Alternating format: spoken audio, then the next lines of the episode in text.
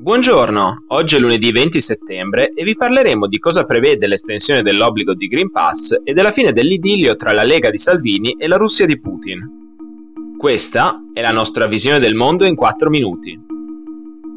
Con l'estensione dell'obbligo di Green Pass prevista dal 15 ottobre, l'Italia si prepara a introdurre una delle più vaste e rigide misure di questo tipo nel mondo.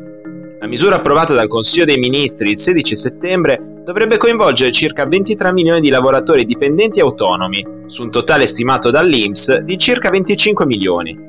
L'obbligo di certificazione vaccinale, di guarigione dal Covid-19 o di tampone negativo sarà previsto sia per i dipendenti pubblici che per quelli del settore privato.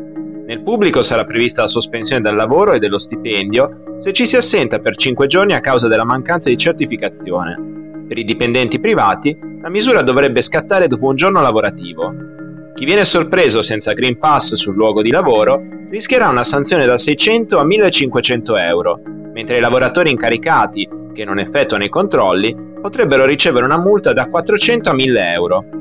Il governo guidato da Mario Draghi ha giustificato la stretta nelle misure con la volontà di aumentare la percentuale di popolazione vaccinata, che al momento è ancora ferma al 75% degli idonei. Nonostante l'attivismo delle ultime settimane della Lega contro l'estensione delle misure, i recenti sondaggi hanno convinto il partito ad appoggiare il provvedimento, votato in Consiglio anche dai suoi ministri. Per il momento le nuove misure sono contenute in un decreto legge di poche pagine, per cui sono attese linee guida più precise in forma di DPCM nei prossimi giorni. Ieri in Russia si sono concluse le elezioni per il rinnovo dei 450 seggi della Duma, il Parlamento della Federazione russa, tra liste civetta, internet messo sotto controllo da settimane, il voto illegale online di 600.000 abitanti con passaporto russo delle province separatiste ucraine di Donetsk e Lugansk, la vittoria del partito Russia Unita era scontata. Nonostante il largo calo di consensi rispetto alle precedenti elezioni, in particolare nella capitale Mosca e nelle altre grandi città russe, il partito del presidente Vladimir Putin resta saldo alla maggioranza. In previsione di questo risultato annunciato, giovedì 16 settembre il Parlamento europeo ha approvato una risoluzione per chiedere una nuova strategia di supporto alla democrazia in Russia e denunciare quella che è stata definita senza mezzi termini una cleptocrazia autoritaria diretta da un presidente a vita circondato da una cerchia di oligarchi.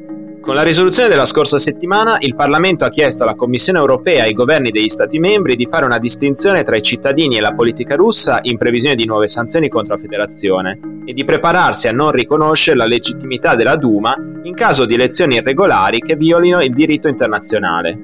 La risoluzione del Parlamento UE è passata con 494 voti a favore, 103 contrari e 72 astensioni.